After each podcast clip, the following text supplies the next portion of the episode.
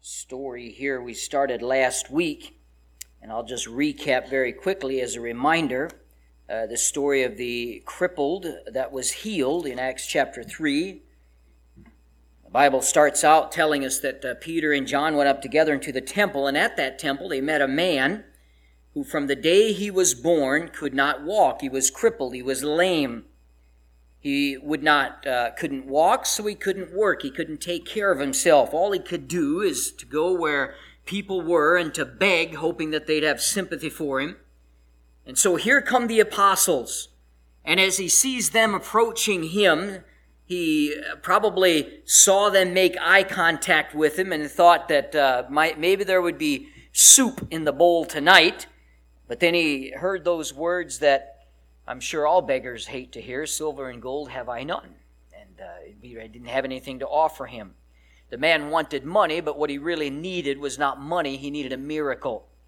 Uh, we, we deal with so many people today, uh, sometimes even us, uh, are in a situation where we, we don't really know what we need. Uh, this man thought he needed money. What he really needed was God to do a work in his heart and his life. Though Peter had no money, he could provide the miracle. So Peter says, In the name of Jesus Christ of Nazareth, rise up and walk. And the man was instantly and gloriously healed. Now, the healed man grew a crowd, or drew a crowd, I should say. Uh, it's always the case. The multitude, the Bible said, was filled with wonder and amazement. And so they always are. The world is bewildered when they see a new life in Christ. When they see a life that's changed by the power of the Holy Spirit after somebody comes to Christ, uh, there's nothing like a changed life to draw a crowd. Now, of course, we know often that draws criticism, but at any rate, it drew attention here. Now, the healed man would not be able to preach, but there was one who was called to preach on the scene Peter. And Peter took the, took the chance he had, and tonight I want to look uh, and get into his message that he gave the folks. Let's read uh, starting verse number 12. Actually, let's jump up to 11. And as the lame man which was healed held Peter and John, all the people ran together unto them in the porch that is called Solomon's, greatly wondering. When Peter saw it, he answered unto the people. But I just want to make a, a, a, little plug here. I love, uh, this is the heart of a preacher. He sees a crowd and he says, Man, I think I'll preach to these people. Uh, it's one of those things that uh, I can't tell you how many times I've been in a large gathering and and uh, think to myself, if I just had a microphone, get up and and you know give the uh, give give a gospel message. What a blessing that would be. Well, here Peter saw the opportunity and he took it. We ought to take every opportunity we have to give the gospel of Jesus Christ. So he starts talking. He says, Ye men of Israel, why marvel ye at this, or why look ye so earnestly on us, as though by our own power or holiness we had made this man to walk?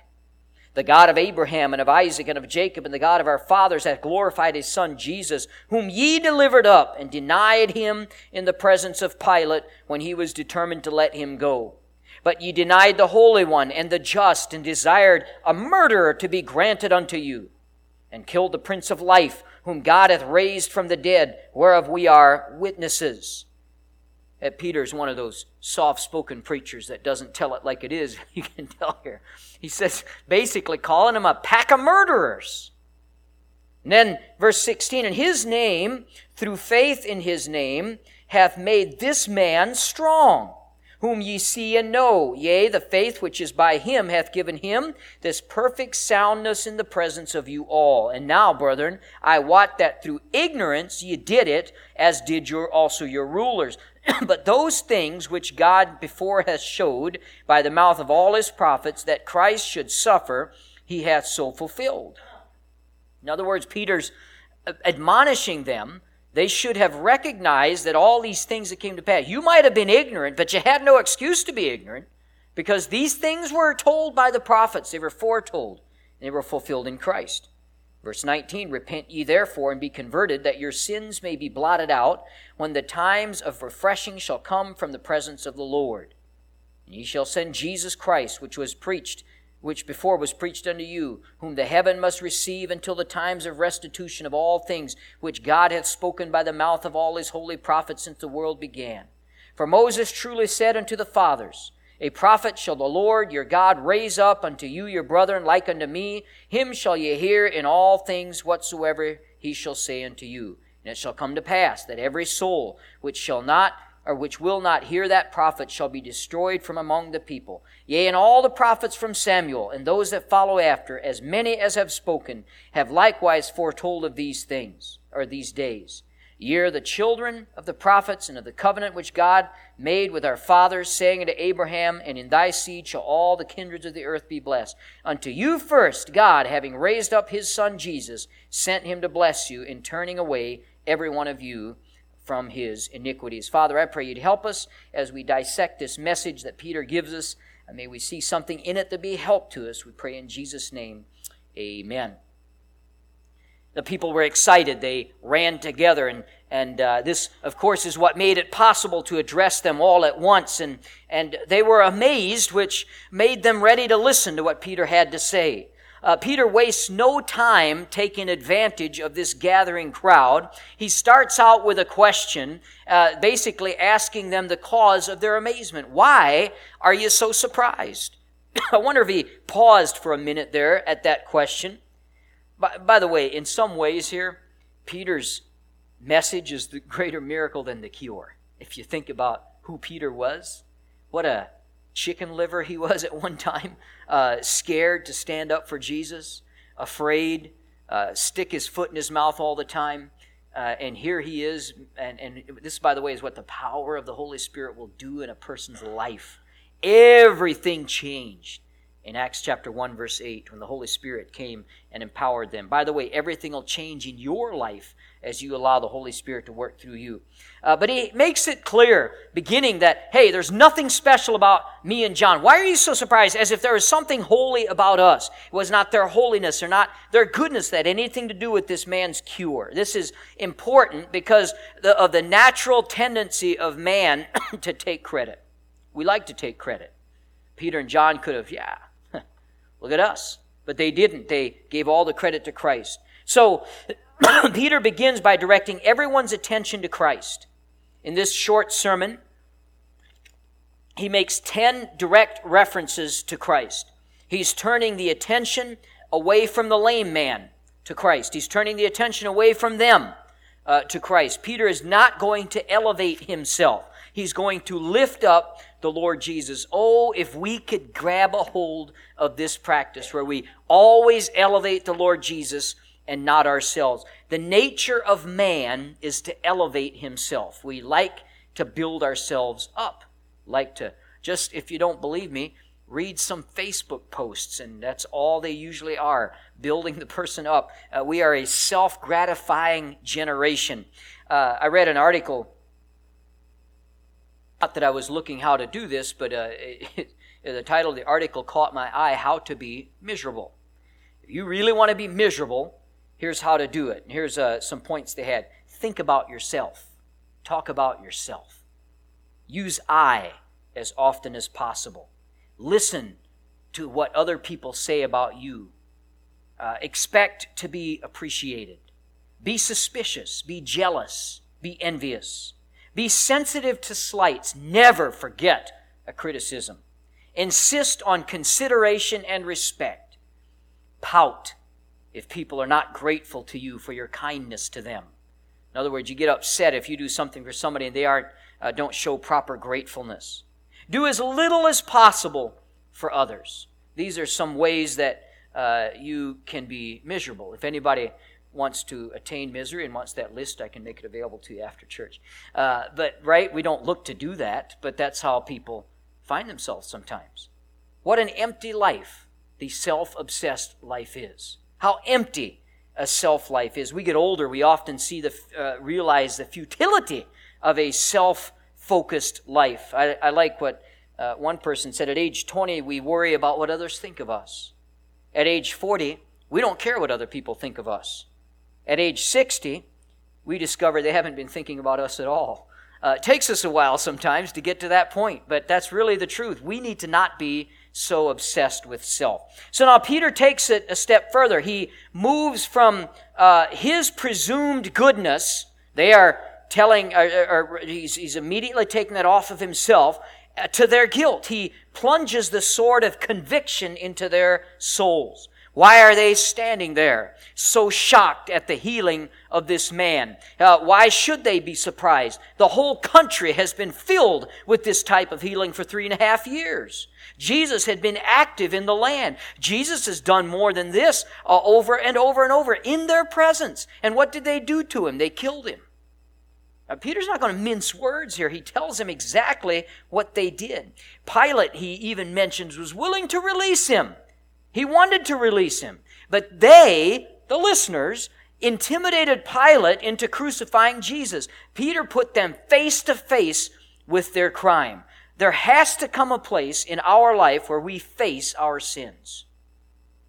Now, there had to come that place for salvation when we get saved, but there's also no improvement in our Christian life. There's no growth if we don't come face to face with our sins, realizing our own shortcomings, where we have failed the Lord. One of the uh, prayers that I have prayed often is that God would allow me to see my sin the way He sees it. Because we see our sin differently. We even see our sin differently than we see it in other people. The things that you excuse in yourself and you go crazy when you see it in your kids. you know, the worst thing in the world is to deal with uh, your sins in your children uh, when they do the things that you do. It really frustrates us. But when we do it, it's, uh, we tend to make an excuse for it. So he takes uh, the sadness of it and then the seriousness of it. Look what he says. But ye denied the Holy One and just, and desired a murderer to be granted unto you. Could there be a greater crime? Jesus was the Messiah. Jesus was the Holy One of heaven. Uh, he was the one who never deviated from righteousness. He could say and did in John 8 29, I do always those things which please the Father. Even Pilate said of him, I find no, in him no fault at all. John 18 38. The dying thief said in Luke chapter 23, verse 41, This man hath done nothing amiss. Uh, he was the one that the Jews forced Pilate to crucify. Peter walked with him for three years, and Peter said in 1 Peter 2.22, he did no sin. These folks that were with him, they saw his life, they saw his daily walk, and they could find nothing amiss in him because he was not sinful. He was perfect. Ye desired a murderer to be granted unto you. He's referring to the choice where they had a choice between Jesus and Barabbas, and they chose the murderer? Could there be a greater crime? We look at this and we see the tragedy, but truthfully, I'm the reason he died too. All guilty of the death of Jesus Christ. It was for me he cried, it was for me he died. For me, he shed his blood upon the tree. It was for me he came. For me, he, his shame. For me, oh, praise his name. It was for me. Praise God. He loved us enough uh, to die for us. We'll just keep it at the pulpit here. The sinfulness of it. Then look at what he says next. And killed the Prince of Life. Jesus was the Prince of Life. He's the author of life. Life came from nothing and began through him. He is the sustainer and the, he was the creator and he is the sustainer of life. There's not a man or woman or child in Peter's audience that day that did not owe their life to Christ, and the same can be said for us, yet they had killed him. The outrage of their sin had to be laid at their feet. Yet they're not worse than we are. All of us, uh, any rejection of Christ is an indication of the same spirit they had. And how often do we insist on our own way and go against the way that Christ has? It's good for us to read the Bible and not get too uh, judgmental about people that act like us sometimes. read the, man, I, if you read through Moses, time we did that character study on Moses a couple years ago through here, and uh, man, I just, I mean, I was reading everything Moses for for uh, months, and and uh, boy, I got frustrated at those thick-headed, bull-headed Israelites, and uh, they're kind of like Baptists in a lot of ways. And so we see ourselves in that. We see uh, our own actions. Uh, they're the people, just like we're people. And so before we get too judgmental, Let's apply this to us because they rejected Christ. We also, in our life, make those wrong choices sometimes, so we need to be careful. Now, having dealt with their rejection of Christ, he dealt with the resurrection of Christ. He says, Whom God hath raised from the dead, whereof we are witnesses. Now, there was a great debate in Jerusalem, even unto the day here that Peter is speaking, what happened to the body. The Jerusalem Inquirer had all kinds of uh, stories, I'm sure.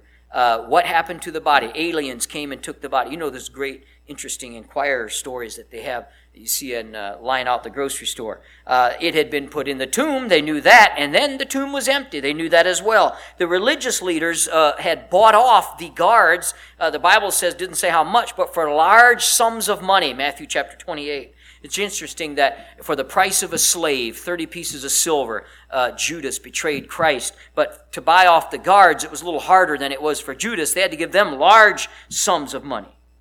Verse 4 they faced uh, in verse 4 of Matthew 28, it talks about the guards being faced with an angel that, and the Bible says they shook with fear, but evidently they feared the Roman leaders more. So they went with the lie.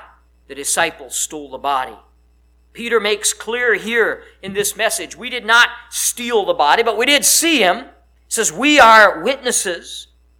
Among these witnesses of the risen Christ were the disciples themselves. By the way, the disciples are a great proof of the resurrection because they are the ones that didn't believe in it at first, but themselves. they told the women who came and told them about it that uh, they're crazy, essentially. Jesus is dead, but uh, did not believe, but now they did because they saw him, they witnessed him. By the way, men don't die for a lie either. And these disciples gave their life to the end of their life. Uh, they talked about witnessing the resurrection. And we see not only the proof of it, but the power of it. Verse 16, in his name, through faith in his name, hath made this man strong, whom ye see and know. Yea, the faith which is by him hath given him this perfect soundness in the presence of you all. They had crucified Jesus, and God had raised him. Now, in his name, salvation is offer, uh, offered to men. This was a time in which miracles were used to authenticate the message. That's why Jesus did miracles. Jesus did not do miracles just to show off his power. In John 20, 31, talking about his miracles, he said, But these are written that ye might believe that Jesus is the Christ, the Son of God, and that ye might believe and have life through his name. The whole point of a withered, healing a withered hand is to prove that God can also heal a wicked heart. It's the point of miracles. Jesus wanted to show who he was. Now we come to the book of Acts, and Jesus was still at work. The things that he had taught and done in his material body is now uh, still being continued in his mystical body, the church. The miracles are an evidence of God's power to transform lives. Later, Paul would tell the Corinthians that he was all about preaching Christ crucified, and to the Jews a stumbling block, and to the Greeks foolishness. 1 Corinthians chapter 1 verse 25. The Bible says, "But the foolishness because the foolishness of God is wiser than men, the weakness of God is stronger than men." See, we have these two wisdoms. You have the world's wisdom and you have God's wisdom. Now, obviously, this is a comparison here. There is no foolishness in God. But uh, if you take the least of God's knowledge, it's more than the most of ours. Is the. God's weakest point is so much stronger than us. Uh, not that he has weak points; it's just a comparison thing here. Uh, but in the eyes of each of these wisdoms, the other one is foolish. Now, follow me on this because we make a big mistake as Christians. Worldly wisdom looks at what you do as a Christian, and it's foolishness. You go to church three times a week. That's craziness. You give 10% or more of your money. You've got a family, you've got bills, you've got needs, and you give money, that much money to the church. That's crazy to the world. To the world's wisdom, that doesn't make any sense. Uh, the world looks at our values and calls them foolish. now, we can look at the world in its supposed wisdom and see the foolishness of temporal success. We can look at the world and say how foolish it is to sacrifice everything that's eternal for something that's temporary. So, in the eyes of each one of these wisdoms, the other is foolish. Now, therein lies our problem. We as Christians often make the mistake of thinking that we have to appear wise to the world to reach them. What am I talking about? Well, I'll just give you a couple examples. Music's one of them. Look at the uh, look at many many churches today that adopt the world's music in order to reach them. Uh, they, they, they have music that sounds like the world, looks like the world. The people that sing it look like the world, they act like the world, trying to supposedly reach the world. We don't need to appear wise or to become like the world to reach them. The whole point of being a Christian is that we all offer an alternative to what the world has to offer. What kind of message does it send if I tell somebody, listen, sin will bring you nothing but misery, living a worldly life, godless lifestyle will bring you nothing but unhappiness, but I want to be just as much like you as I can possibly be to reach you? It doesn't, it's not a good message. Churches trying to emulate corporate philosophy, trying to reach people. So we don't need to become wise in the eyes of the world. The Bible says, no, no, no, no. You are going, you don't have to get to the level of the world to reach them. You're going to be foolish to the world. They're going to be, you're going to appear as foolish to him, but then God recognizing that what we do is foolishness in the eyes of the world says it is through that foolishness that we'll reach people. It's the foolishness of preaching. We win the lost. It's amazing.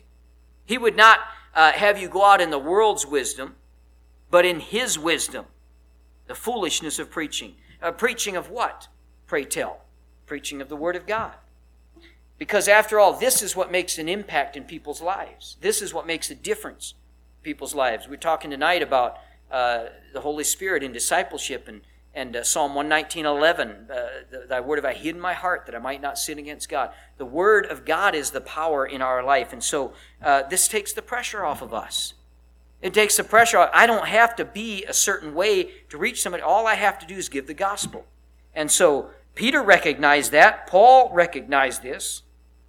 And uh, something that we also have to be uh, recognized in our life. Just be a fool for God. Put yourself out there and uh, get the word of God out there as well. He talked about the prophecy uh, of, of, uh, of, of, the fact that Christ should suffer and, and has been fulfilled.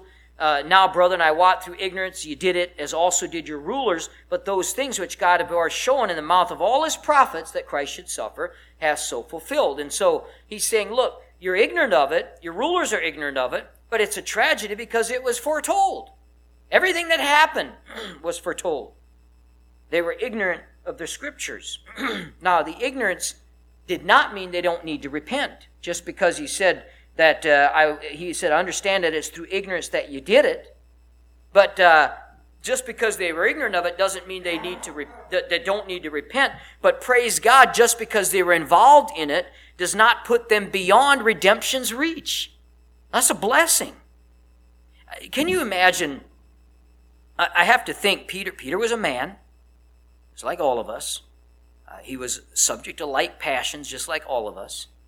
It amazes me that Peter is able to give these people yet another chance of salvation when they killed the dearest person in his life, Jesus Christ.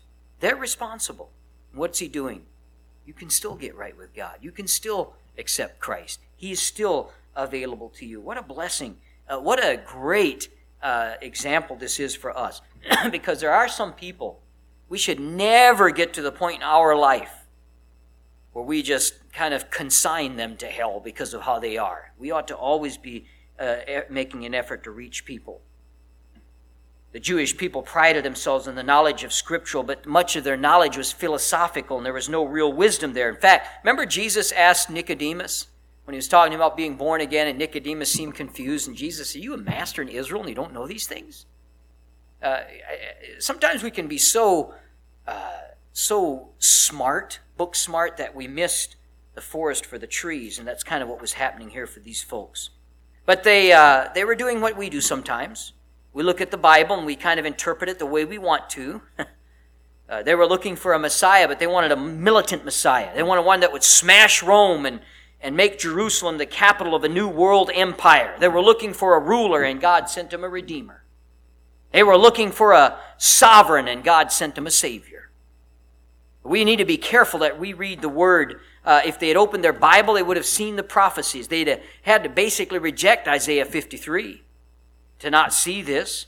But again, we're guilty of this as well. this week I was talking to somebody, one of our, our men uh, was emailing me. A bit, we were talking back and forth a little bit about a guy that was using 1 Peter 3.21. I won't get into it now, but uh, about trying to prove that you have to be baptized to go to heaven. It's through baptism that we're saved. And, and uh, using that verse to back up his baptismal regeneration idea. The problem is that the gentleman approached that verse uh, to pick out and back up something that he already held, a belief that he already had. The truth is, if we take the Bible at its face value, it'll mess up a lot of our theology that we have, uh, that we think sometimes.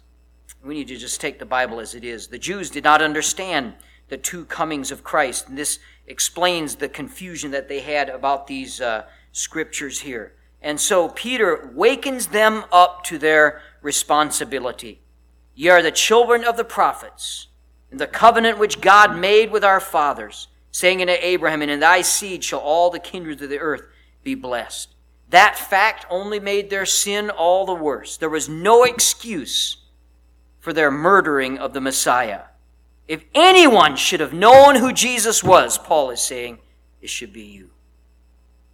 They weren't, uh, still were unable to see it or unwilling to see it. Unto you, look at the, how he closes it out in verse 26 Unto you, first God, having raised up his Son Jesus, sent him to bless you in turning away every one of you from his iniquities. Here's the wonder of it all God gives him another chance. Isn't that a blessing? The, the, we cannot fathom the mercy and grace of God. They could still be saved from their sins. Uh, God was willing to bless them rather than curse them.